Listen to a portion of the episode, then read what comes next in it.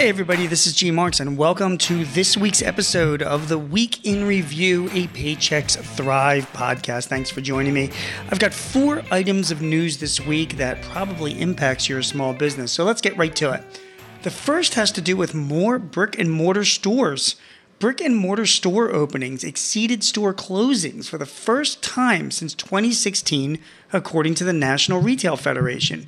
Physical stores are forced to rethink their strategy to stay competitive, focus on unique in store experiences and personalized customer service to lure customers away from online shopping. And some retailers are also turning to technology, such as augmented reality, to enhance the shopping experience and make it more interactive.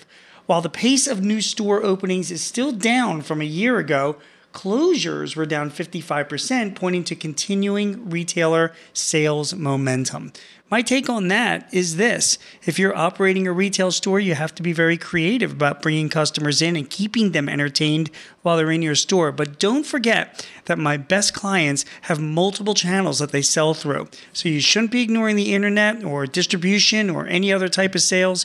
Your retail store should be one of the many ways that you're getting products out to your customers. Another news item has to do with letting kids work more. More states are responding to workforce shortages by relaxing child labor laws.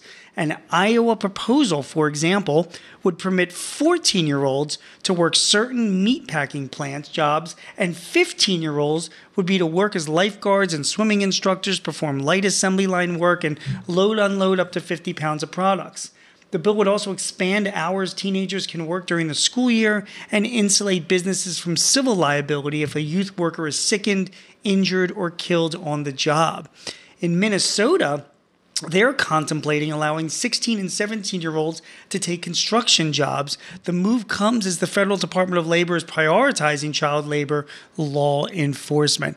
I just saw this actually this past summer in New Jersey, where I go down to enjoy the Jersey Shore. New Jersey also relaxed some of its child labor laws during the uh, summer to give businesses the opportunity to hire younger kids. Hey, I'm all for it. I mean, I, I think that parents should give approval uh, to let their kids work at their jobs. I think it needs to work out with their school schedules, and of course, schools should take a priority. But for sure, I think giving uh, giving kids the ability to work even at the age of 14 or 15 years old, don't think that's such a big deal. I think it's up to the maturity of the kid, and hopefully, employers themselves can run a good business and make it a good experience for both. The next item has to do with permanent tax cuts or making those tax cuts permanent. Over 70 Republican House members are co sponsoring legislation to make 2017's Tax Cut and Jobs Act permanent.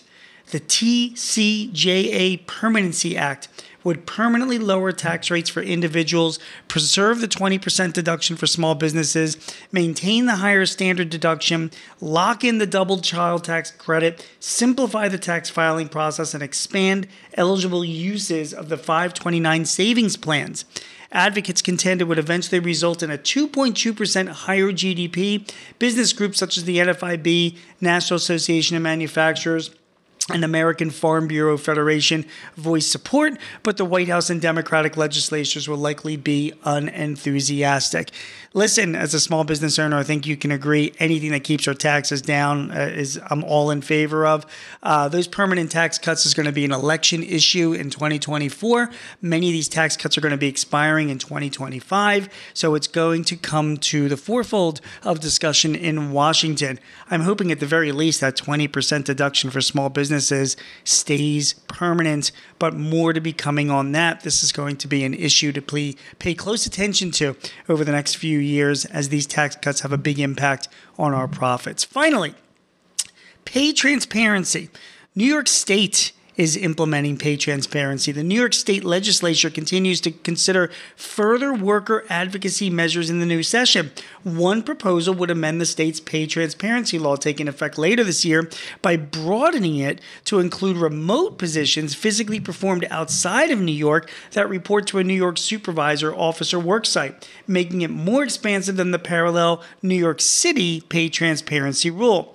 The legislature is also considering a bill that would extend the covered reasons for leave under the New York Paid Family Leave Act to include fetal and infant bereavement. But listen, pay transparency is affecting many states around the country. And in fact, the Department of Labor is looking at issuing rules about pay transparency.